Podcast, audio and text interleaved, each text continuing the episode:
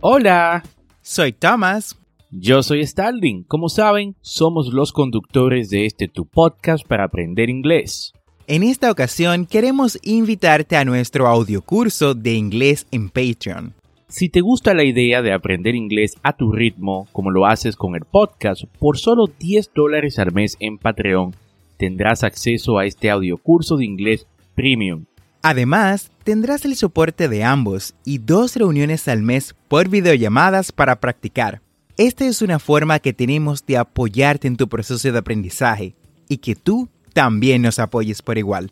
Ve ahora mismo a patreon.com diagonal Englishway RD y únete.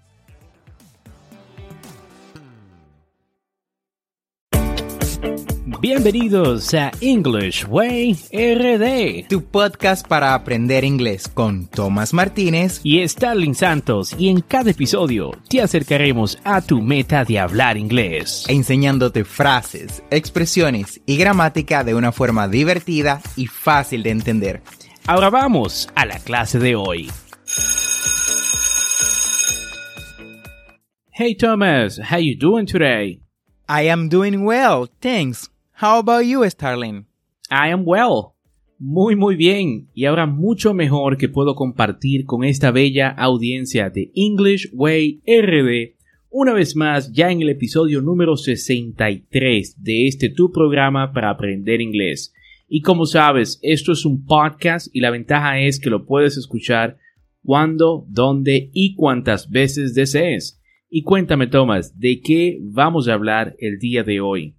En el día de hoy, Starling, estaremos hablando sobre uno de los pesos pesados de la gramática inglesa, los modal verbs. En específico, estaremos hablando sobre los verbos modales could, must, would and should. Pero antes, escuchemos la frase del día. Quote of the day. You can, you should, and if you're brave enough to start, you will. Stephen King puedes, deberías y si eres lo suficientemente valiente para empezar, lo harás. Una frase que simplemente se explica sola, que te motiva, te urge a ponerte en acción. Eso es correcto, Starling. Esta frase me encanta, pues viene de mi escritor favorito. Solo debes de iniciar algo si en realidad lo deseas tú puedes aprender inglés, tú debes aprender inglés. Y si eres valiente para iniciar, lo harás. ¿Qué esperas? Sterling, ¿cuál es nuestro primer modal verb? El primer verbo modal de esta lista es could. Could. Repite conmigo. Could. Could. Este verbo modal, inicialmente los estudiantes lo ven como el pasado de quién? Un verbo en modar que ya vimos en episodios anteriores. Pero este verbo es mucho más complejo que esto. Usamos el verbo modar could para expresar posibilidad, habilidad en pasado, además de solicitudes y sugerencias de manera educada. En su forma negativa, este verbo modar se pronuncia could not, could not, y su contracción couldn't. Escuchemos algunos ejemplos. It could rain anytime soon. It could rain anytime soon. Podría llover en cualquier momento. I couldn't run 10 miles three months ago. I couldn't run 10 miles three months ago. No, no podía correr 3 millas 3 meses atrás. Could I have something to drink? Could I have something to drink? ¿Puedo tener algo de tomar? Nuestro segundo modal verb o verbo modal es must. Vamos, repite después de mí. Must. Se utiliza para expresar obligaciones, dar órdenes, dar consejos y especular la verdad sobre algo. Este verbo modal se utiliza frecuentemente en presente y futuro. En cuanto a su forma negativa, el verbo suele pronunciarse must not, must not o con su contracción mustn't. Mustn't. Ejemplo. You must not go in there. No debes ir allí o no debes ir ahí. Vamos, repite después de mí. You must not go in there. Otro ejemplo es, You must get one of these smoothies. They are great. Tienes que probar uno de estos smoothies, uno de estos batidos. Son grandiosos. Vamos, repite después de mí.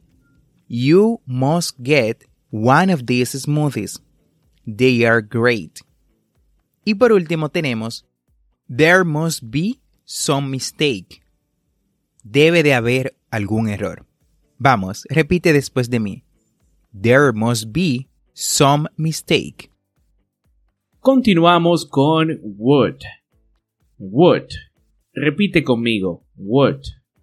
Este es un verbo modal bastante, bastante versátil. Usamos would eh, para solicitudes y ofertas educadas, para describir situaciones imaginarias, acciones habituales o repetitivas, en el pasado y como el pasado de will. Ilustremos esto con ejemplos. Would you like some rice or a salad with it? Would you like some rice or a salad with it? ¿Te gustaría un poco de arroz o una ensalada? I would move to Japan if I spoke Japanese. I would move to Japan if I spoke Japanese. Me mudaría a Japón si hablara japonés. Si deseamos negar utilizando would, entonces le ponemos not, así, would not, o su contracción wouldn't. Ejemplo, they said that they wouldn't see us at the party.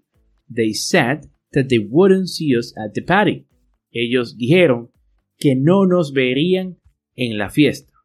Finalizamos en el día de hoy con should. Should. El cual se usa para dar consejos o hacer recomendaciones. Hablar de obligación, hablar de probabilidad o de alguna expectativa en inglés. Veamos algunos ejemplos. You should see the new James Bond movie. It's great. Debes de ver o deberías de ver la nueva película de James Bond. Es grandiosa. Vamos, repite después de mí. You should see the new James Bond movie. It's great.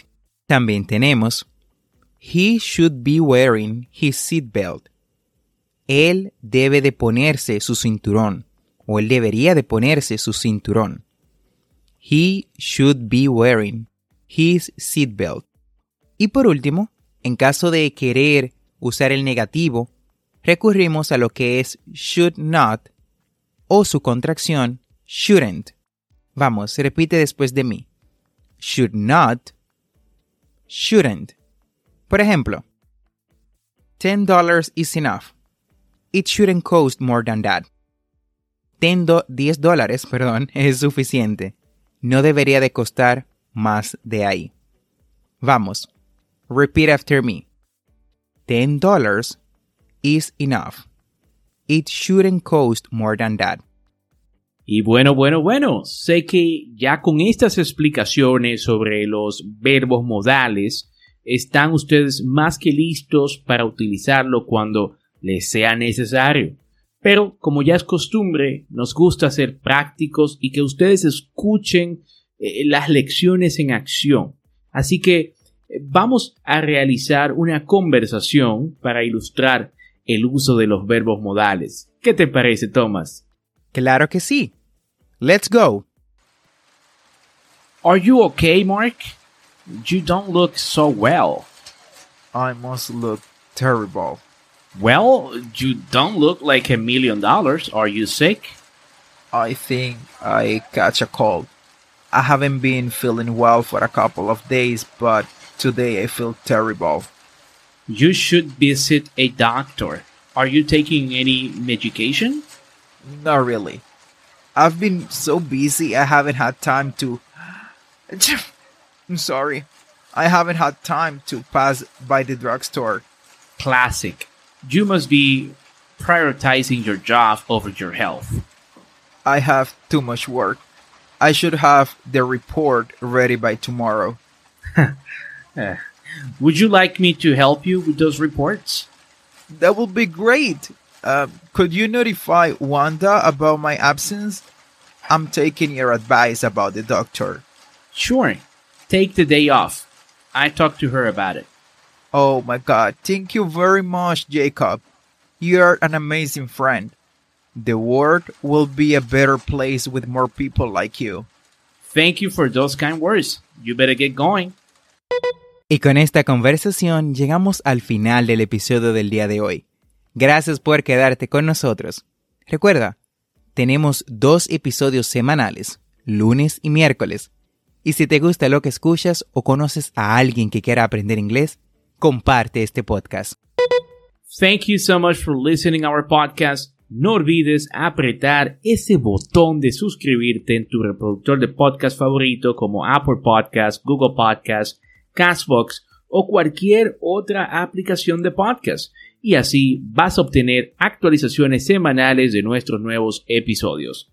Y recuerda, estamos aquí para ayudarte a hablar inglés. Es por esto que hemos creado una comunidad para practicar inglés en Telegram, donde ampliamos los temas que trabajamos en los podcasts y también te ayudamos con cualquier pregunta que tengas. Así que busca el link en la descripción de este episodio y únete a nuestra comunidad en Telegram. Never forget to practice. The practice is the key. No olvides practicar. La práctica es la clave. Recuerda seguirnos en nuestras redes sociales de Instagram, Facebook como EnglishWayRD para más contenido. Thanks for listening. We hope you enjoyed the show.